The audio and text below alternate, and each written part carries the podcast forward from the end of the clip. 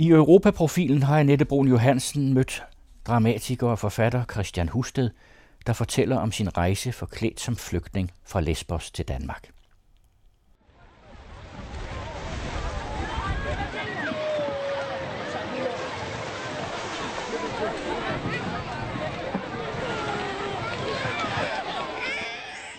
En efterårsdag i 2015 stillede danske Christian Husted sig op i en kø på Lesbos sammen med tusinder af andre mennesker, der ville registreres som flygtninge.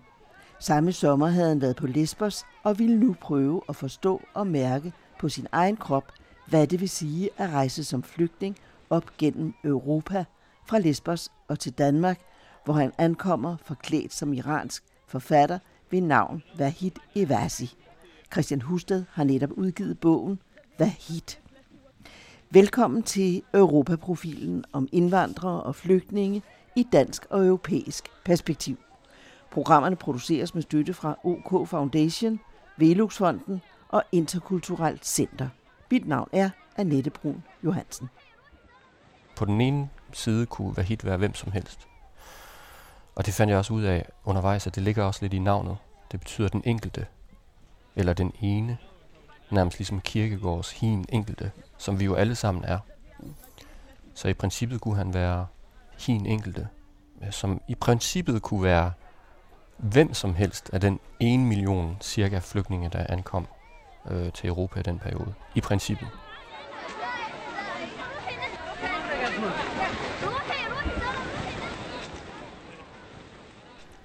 Christian Husted, øh, har du i dag lagt din identitet som Vahid, iransk flygtning, bag dig, eller bærer du den med dig fortsat som Christian? Jeg tror, han har lagt lidt på vågeblus, eller han er her stadigvæk på forskellige måder.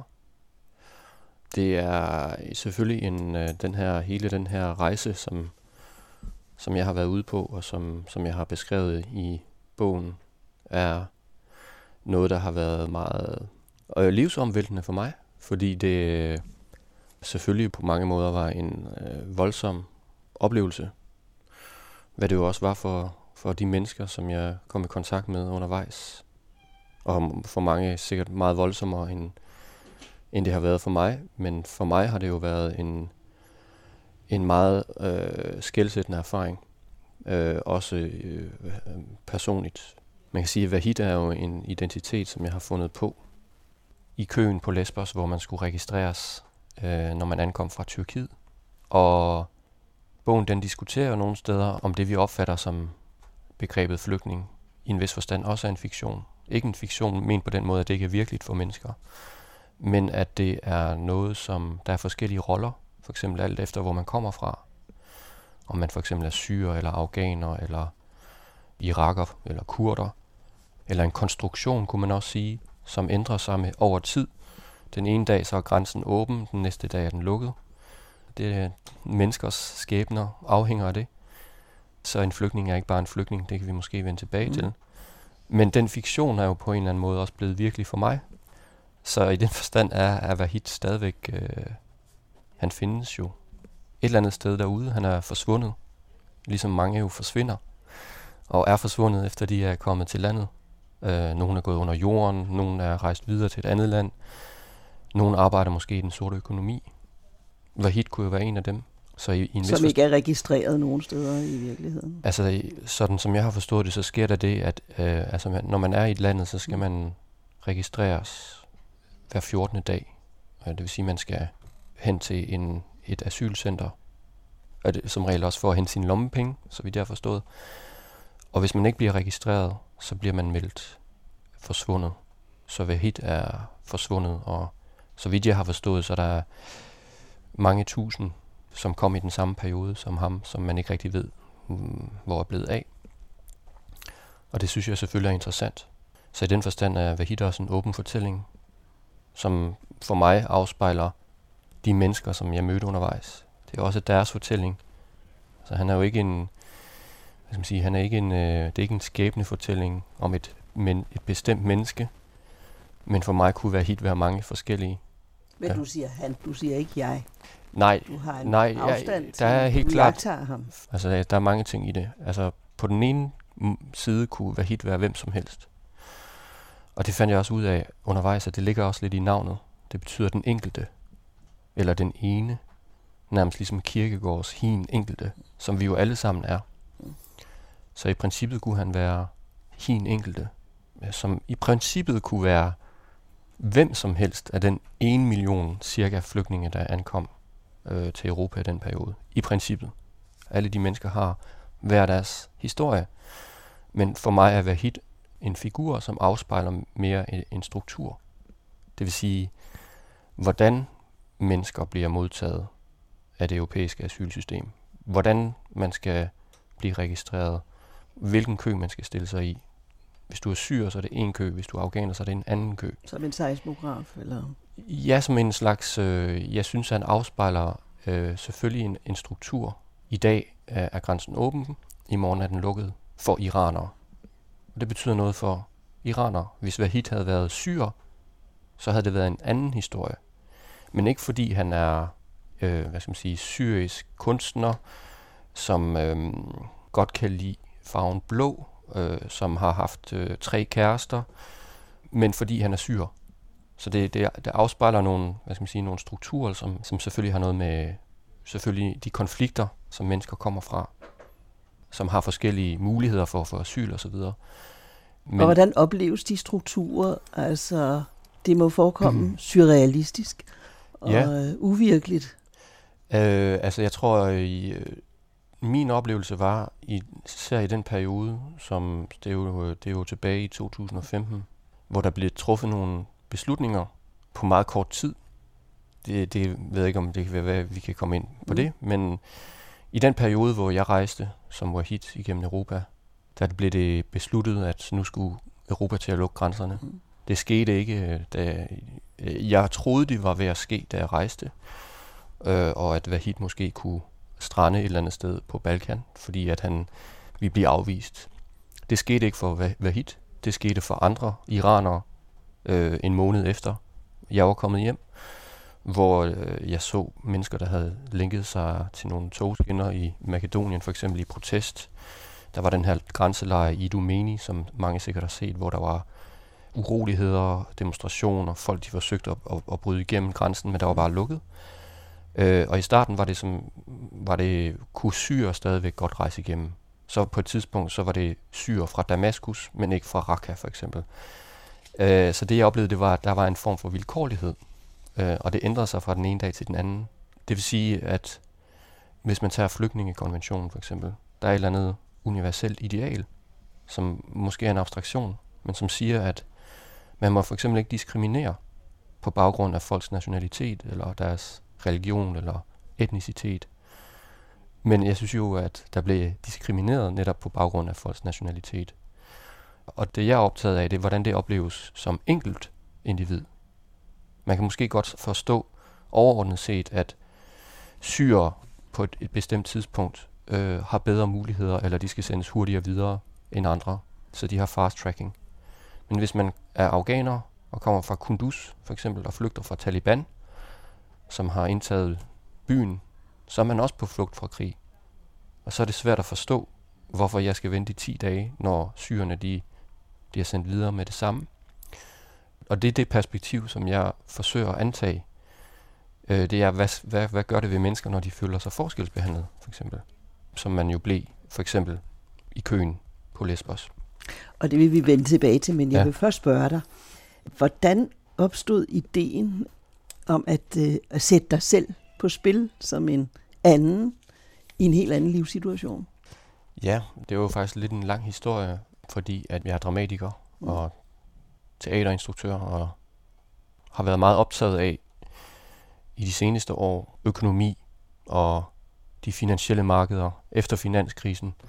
Så jeg lavede en teaterforestilling om finanskrisen på et tidspunkt. Og så i 2015 øh, var jeg på vej til Grækenland for at lave research til en forestilling, som blandt andet skulle handle om gældskrisen, som jo også var på sit højeste på det tidspunkt. Der havde været en, en folkeafstemning i Grækenland. Og så er vi nede og tale med grækere og se, hvordan er situationen der. Er landet ved at gå bankerot? Er der, er der oprør? Hvad, hvad foregår der egentlig? Og så var der en af mine venner, der sagde, at du skal, som bor i Wien, det vil sige tættere på Balkan, øh, end os. Han sagde, at jeg skulle prøve at rejse ned igennem Balkan, fordi at der var flygtninge, der var begyndt at gå op igennem Balkan fra Grækenland. Og så købte jeg en uh, interrail-billet og besluttede mig for, at det vil jeg gøre. Det vil jeg ned og se og undersøge. Og så rejste jeg ned igennem blandt andet Serbien og Makedonien og, og så rigtig nok, at der kom gående en masse mennesker. Altså virkelig hundredvis. Mod nord. Mod nord langs togsporene mm. på vejene. Og jeg har snakket med nogle af dem. Jeg snakkede med flere. Jeg rejste videre, stansede forskellige, ved forskellige grænseovergange, hvor folk skulle registreres. På det tidspunkt måtte man, der skulle man have en slags transitpapir. Nogle måneder forinden, der måtte man ikke bevæge sig igennem øh, for eksempel Serbien og Makedonien, så der var det illegalt.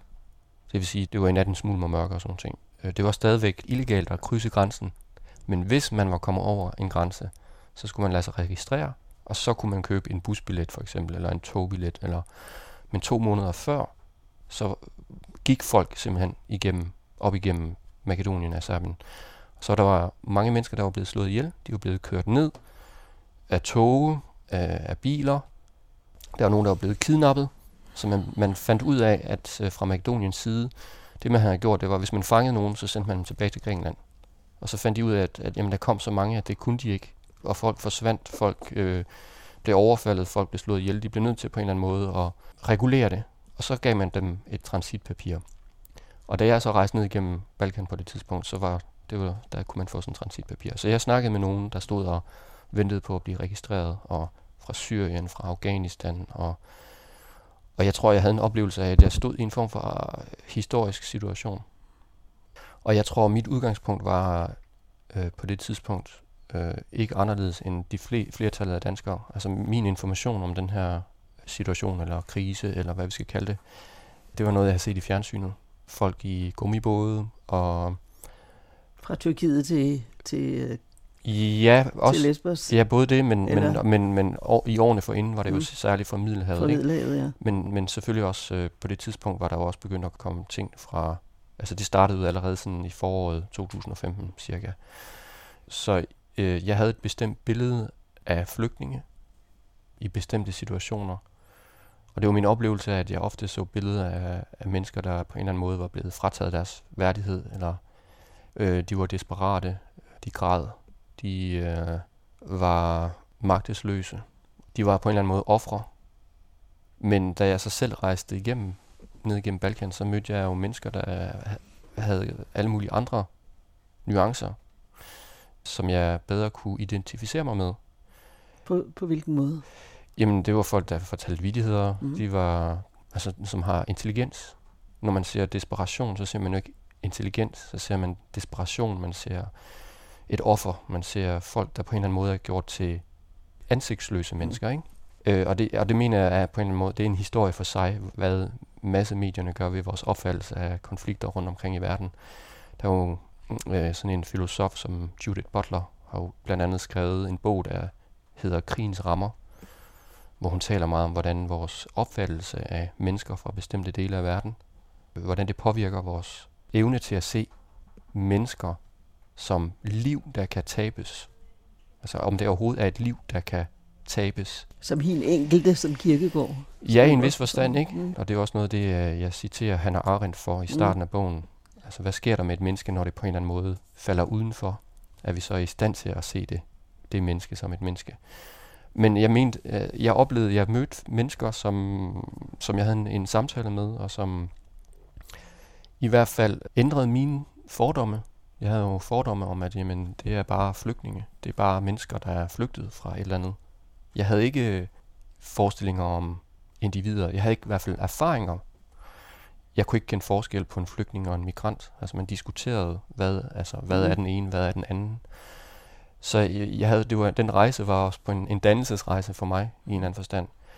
Og så på et tidspunkt, da jeg nåede til Athen, øh, hvor jeg igen mødte flere, og så talte jeg med en, en fyr fra Afghanistan på et tidspunkt, som hed Saif.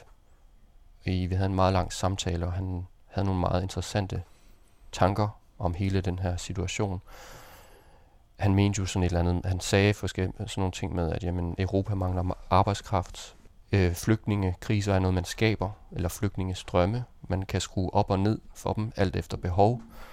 Merkel ved godt, hvad der foregår i Tyrkiet. Det er ikke noget, de er blevet, vi er ikke blevet overrumplet af de her mennesker.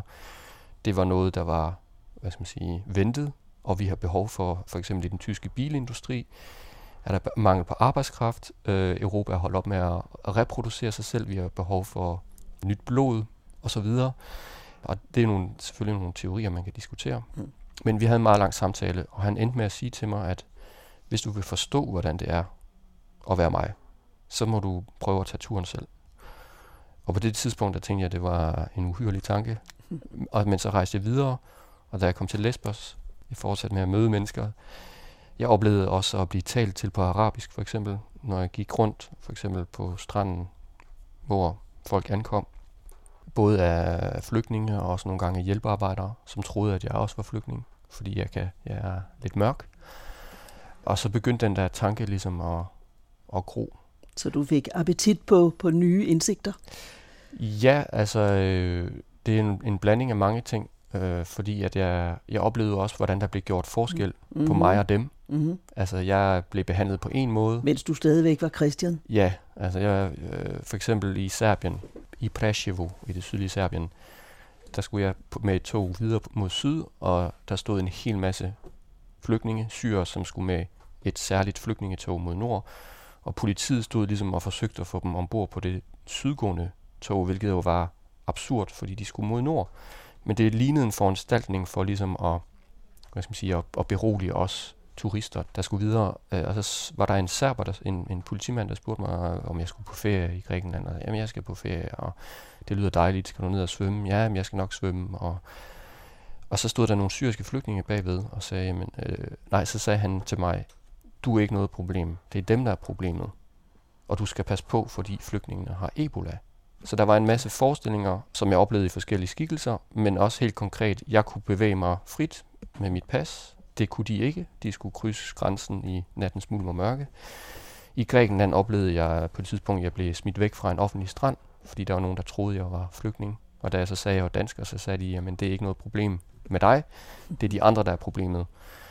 Og det er jo bare sådan nogle fordomme, og, og man kan måske også godt forstå, at nogle grækere de synes, det er træls, at der kommer tusind mennesker på deres strand. Men helt konkret, så var der jo også en oplevelse af, at der er en form for rettighedsløshed. Altså, det er en retsløs tilstand, hvor øh, der kan ske mange ting.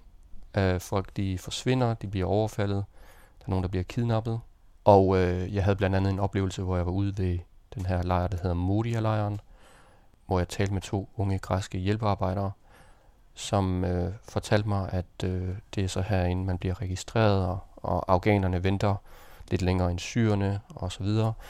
Mens vi stod og talte ved indgangen til lejren, øh, så kom der sådan en stor øh, jeep, four-wheel drive, med to mænd i, som sagde, at de var afghanere, men kom fra London, øh, og de ledte efter to unge fyre fra Afghanistan, som skulle være inde i den der lejr. Og det var meget tydeligt for mig, at der var noget virkelig suspekt ved de her mænd. Og på det tidspunkt havde jeg hørt mange historier fra flygtninge, der sagde, at øh, jamen, de havde hørt om folk, der var blevet, børn, der var blevet kidnappet, mennesker, der bliver handlet, også øh, i sexindustrien osv. Øh, og så jeg begyndte at tænke, hvad vil de der to mænd egentlig? Er, er de, står de i forbindelse med de der drenge, eller er det, er det en form for menneskehandlere? Det var tydeligt for, dem, for mig, at de var, der var et eller andet meget suspekt ved dem. De lignede sådan et par mafiosoer. Øh, og de der to græske hjælpearbejdere, de sagde, vi kan ikke give jer nogle oplysninger, fordi at øh, vi ved ikke, hvem I er. I må henvende jer til politiet. Og der forstod jeg på en eller anden måde, at ud over de historier, jeg selv havde hørt, så kunne jeg se, og det går så gældende generelt, mens jeg var på Lesbos, at de her mennesker, de befinder sig i en utrolig udsat position, bare fordi de ikke har de rigtige papirer. Og da jeg oplevede, at øh, jeg kunne sådan set rent fysisk godt være en af dem, så tænkte jeg, at øh, det jeg har oplevet, det føler jeg mig forpligtet til at fortælle. Og den eneste måde, jeg kan gøre det på, det er ved at afklæde mig min rolle som statsborger, og at tage en anden rolle på mig som flygtning. Og, og hvordan, det, gjorde, hvordan gjorde du så det? Jamen, helt simpelt ved at stille mig i kø. Det skete så en halvanden måned senere, fordi det lod sig ikke gøre i første omgang. Jeg blev nødt til at tage tilbage til Lesbos igen. Og øh, så stillede jeg mig i kø ved indgangen til den her Modia-lejr, som er en gammel militærlejr, som er et ret frygteligt sted. Øh, men på det her, man skulle registreres for at, at kunne rejse videre. Simpelthen helt konkret for at kunne købe en billet væk fra Lesbos, skulle flygtningene registreres, når de ankom. Og det registreringspapir viste sig at være en udvisningsordre, øh, så de øh, blev faktisk udvist. Men af det, selve Grækenland? Af Grækenland. Ja. Der står, at øh, du må gerne rejse videre til et andet land, og når man så kommer til Makedonien for eksempel, så får man en, et transitpapir, som også er en, en udvisningsordre. Du har 72 timer til at rejse videre, så man sender ligesom lorten videre, ja. hvis jeg må sige det sådan. Men det var helt konkret der, hvor jeg transformerede mig til Wahid. Ja, der så stod du der udenfor. Jeg stod i, jeg stod i kø i nogle dage. Øh, det tog flere dage, jeg kom ind, fordi der, kom, der var meget kaotiske forhold, og lejren var underbemandet, og der kom cirka 5.000 mennesker om dagen øh, på det tidspunkt, alene til Lesbos. Det var den sidste store bølge, kan man sige, øh, der kom i 2015, inden grænserne de lukkede. Altså grunden til, at der kom så mange, var blandt andet, fordi at vinteren var på vej, mm. så det var svært, så ville det være svært at komme over. Og fordi der gik rygter om, at Europa var ved at lukke grænserne, blandt andet Tyskland, mm. hvilket jo så viste sig at, at holde stik. Så der kom rigtig mange, og de skulle alle sammen ind i den lejr og registreres. Men øh, så fik jeg et stykke papir i hånden. Efter et par dage? Efter et par dage, øh, hvor der stod, at jeg hedder Wahid, og jeg kommer fra Iran. Og øh, så rejste jeg videre som Wahid for at se. Det jeg ville undersøge, det var om, hvordan vil jeg blive behandlet, selvom jeg er dansk statsborger. Hvad nu hvis jeg bliver Wahid og rejser ind i den parallelle virkelighed, som, som Wahid befinder sig i? Hvordan vil jeg så blive behandlet? Og det er det sådan set det, bogen, bogen den undersøger. Og det var dit projekt? Ja. Hvordan håndterede det. du det sproglige? Jeg talte engelsk. Min, min oprindelige plan var faktisk, at jeg skulle have været syr. Mm-hmm. Fordi min oplevelse var, at syrerne generelt talte bedre engelsk. Og jeg havde på min rejse der, i første rejse, mødt mange syre. Øh, men så fandt jeg ud af, da jeg kom derned, eller jeg vidste godt, at syrerne havde det her fast tracking, fordi man havde besluttet, at de ligesom skulle sendes videre ja. hurtigere. Men fordi de havde fast tracking, så var der andre nationaliteter, der også var begyndt at give sig ud for at være syre, blandt andet iraker og afghanere. Og det havde ført til slagsmål, og der er også en fortælling i bogen om en dag, hvor der altså nærmest var borgerkrig på havnen i, øh, i Mytilini, mm. mellem øh, især afghanere og syre. Men helt konkret, da jeg kom til Lesbos og kom ud til den her lejr, der var der to indgange, en for syre og øh, enkelte andre nationaliteter, blandt, blandt andet Eritrea og Sudan, mener jeg, og palæstinenser kunne også komme ind der, og så en for alle de andre, afghanere, iranere, irakere osv. Men så havde grækerne sat nogle syriske flygtninge ved et bord øh, lige inden for indgangen, hvor de her øh, syre så forhørte alle, der ville igennem den lejr, og så kunne de så høre, at kommer du fra Syrien, eller er du i virkeligheden en iraker fra Bagdad? Det kan man høre, selvom de begge taler arabisk. Øh, og jeg taler ikke arabisk. Men så fandt jeg ud af, at i den anden kø, øh, i den anden lejr, skulle man ikke sige noget. Måske fordi den var mindre populær, og så der var kontrollen måske ikke så stor. Der skulle man bare skrive sit navn på et stykke papir, og det er det papir, man kan se her på, på forsiden. På forsiden ikke? af dit bog. Hvor der ligesom er ja, forskellige oplysninger om dit navn og efternavn og sådan noget. Så min plan B var iraner, og så blev det iraner. Så der, der skulle jeg sådan set bare skrive mit navn. Men senere talte jeg engelsk. Og også i Danmark, øh, da jeg skulle forhøres, blandt andet i Sandholm-lejren. Mm. Der var der jo tolk på. Ja, det foregår med tolk, så politiet stiller spørgsmålet på dansk til tolken, som så oversætter til farsi i Wahids tilfælde. Og der insisterede jeg på at tale engelsk, for at og sagde, at jeg vil gerne være sikker på, at de forstår, hvad jeg siger. Og det synes de var mærkeligt. Hvad det jo også var. det var også meget usædvanligt, tænker jeg. Og det kan man jo så sådan spekulere over, hvorfor de accepterede det, for eksempel. Men, øh, men jeg tror blandt andet, det var, fordi der var mange mennesker også. Der var stort pres på systemet på det tidspunkt. Og måske har det også noget at gøre med, at der er forskellige roller i forskellige dele af systemet, og det var ikke deres rolle at finde ud af i, i den omgang, første omgang, om jeg talte sandt. Men kunne du prøve at, øh, at tage os med ind i Moria-lejren? Ja. Og give en, ja, en beskrivelse af, hvad, Mm. hvad du oplevede der, og hvor, hvordan forholdene føltes for, for de mennesker, der var nødt Ja. til at opholde sig der. Ja, øhm, altså helt grundlæggende, så var det jo øh, ret frygtelige forhold. Da jeg var der første gang om sommeren i 2015, der var det en, øh, en form for detentionslejr. Mm. Det vil sige, det var et sted, hvor folk de var i flere dage, imens man ligesom forhørte dem og undersøgte deres identitet.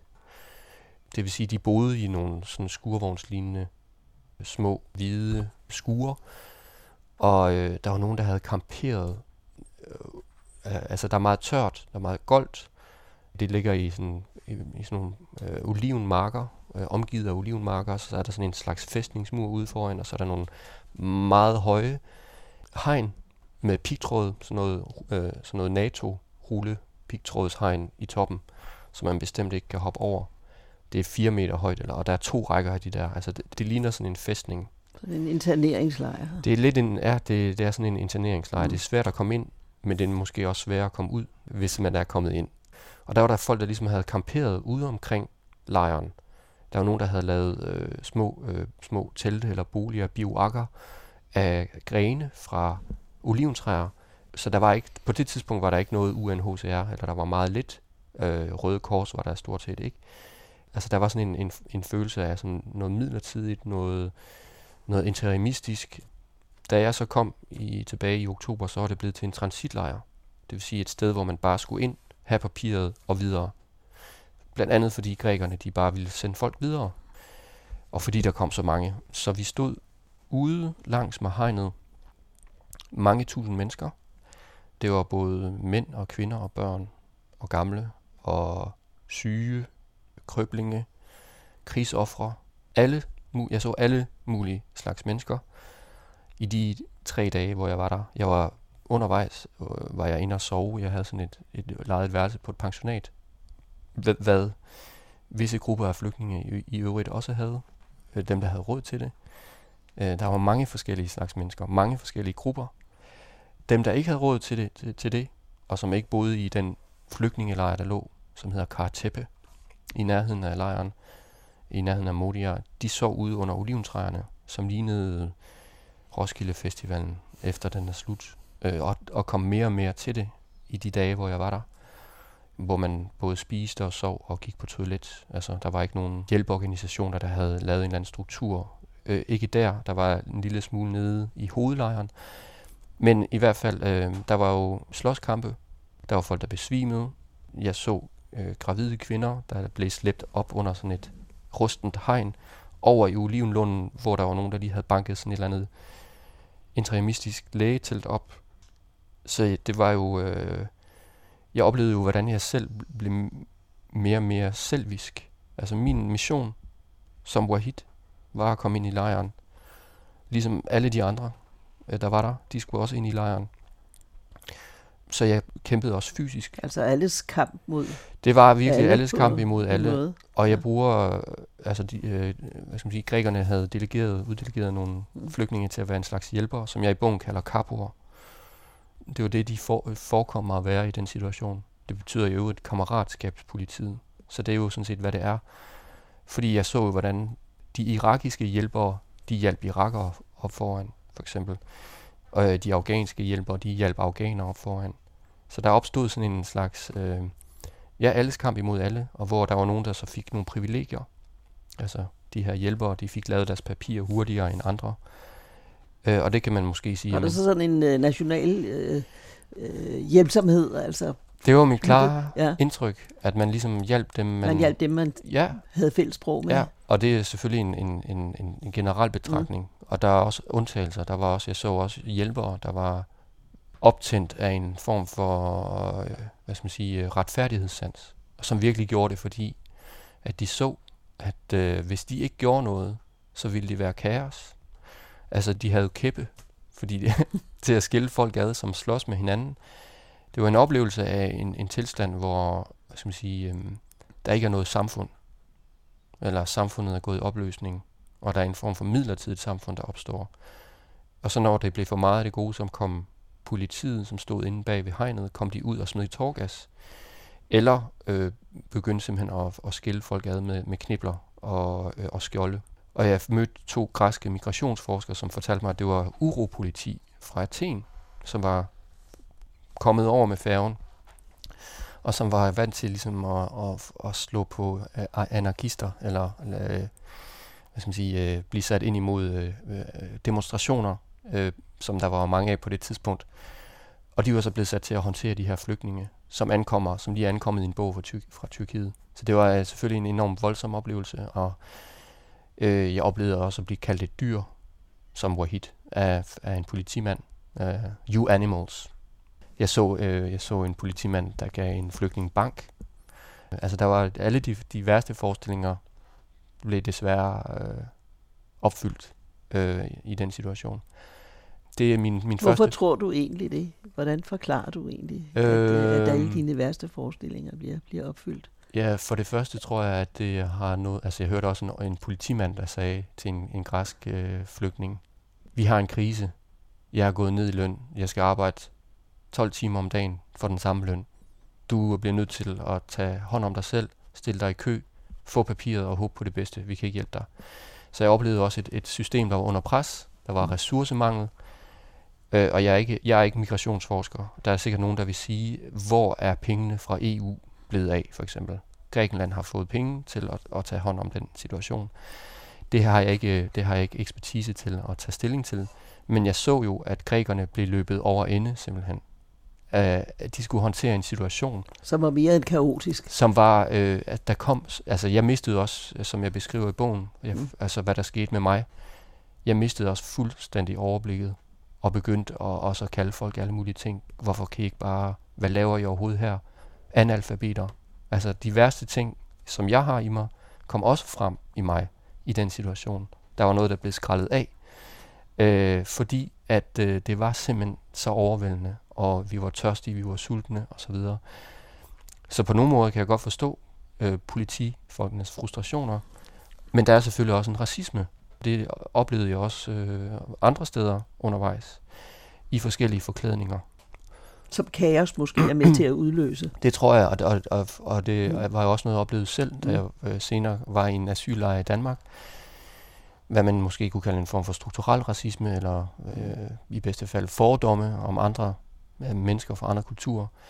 Og, øh, og, og, og det er i sådan en situation, hvor, hvor hvad skal man sige, civilisationen bliver skrællet væk, øh, og de mennesker, der kommer her, de har jo siddet i en båd, hvor de har altså hvor de er blevet behandlet som dyr, ikke? af menneskesmuglere og så videre.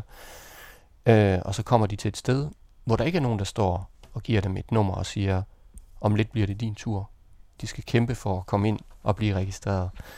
Så jeg undrer mig selvfølgelig over, hvor er verdenssamfundet? Hvor er UNHCR for eksempel? De kommer og lavede en inspektion, sat nogle øh, krydser i en, øh, i en liste, måske sådan en slags tjekliste, og så smuttede de igen. Men de forsøgte ikke at organisere forholdene uden for lejren for eksempel. Og der er jo selvfølgelig mange ting, man kan kritisere her øh, i den forbindelse. Men det, Oplever du det som et øh, svigt fra, fra verdenssamfundet? Det gjorde jeg i, i den grad, på det tidspunkt i hvert fald, at øh, jeg kunne ikke forstå, hvorfor, mm. altså, hvorfor skal en, en, en gravid kvinde ligge og føde mm. ude under træerne? Hvorfor mm. skal en gammel mand øh, øh, sidde og, og dehydrere, øh, fordi han, øh, han skal kæmpe med andre mennesker for at komme ind i, i den her lejr? Man kunne jo godt få den tanke, at der er jo i migrationsforskning, så vidt jeg forstår, er begreber som der hedder pull and push, pull, det er de øh, forhold, der får folk til at komme. Øh, måske til, man kan sige, til Danmark frem for Sverige, eller overhovedet at, at, at tage turen over, over havet i første omgang. Og push, det er det, det, er det, der får dem til at forlade deres hjemland. Og man kan måske man kan våge den påstand, at, at man ikke ville gøre forholdene alt for, for gode mm. for folk. Og det har vi jo hørt i forskellige sammenhænge. Vi har jo sågar hørt vores egen integrationsminister sige, i forbindelse med de her, den her diskussion om teltlejre, øh, at man ville ikke gøre forholdene i Danmark for attraktive, mere attrakt, attraktive end, end i vores nabolande. Og det var en, også en oplevelse, jeg havde. Det er altså, jo helt klare politiske udmeldinger, vi ja, altså, det er fra, jo ikke, fra mange sider. Ja, og det er jo ikke, hvad skal man sige, det er jo ikke en, øh, en, øh, det er jo ikke en konspirationsteori, mm. eller altså man kan jo bare se, at jamen, forholdene de er ikke gode, og så kan man sige, jamen, er det ressourcemangel, er det, øh, er det en bevidst handling, er det øh, et svigt i systemet? Alle de der forhold spiller jo ind, tænker jeg. Christian Husted har netop udgivet bogen Hvad hit på forlaget Lindhardt og Ringhof. Samtalen med Christian Husted fortsætter i næste udgave af Europaprofilen, der redigeres af Jørgen Johansen, Ove Weiss og mig, Annette Brun Johansen. Programmerne produceres med støtte fra OK Foundation, Veluxfonden og Interkulturelt Center. Den anden radio. Public Service Radio om kultur og samfund.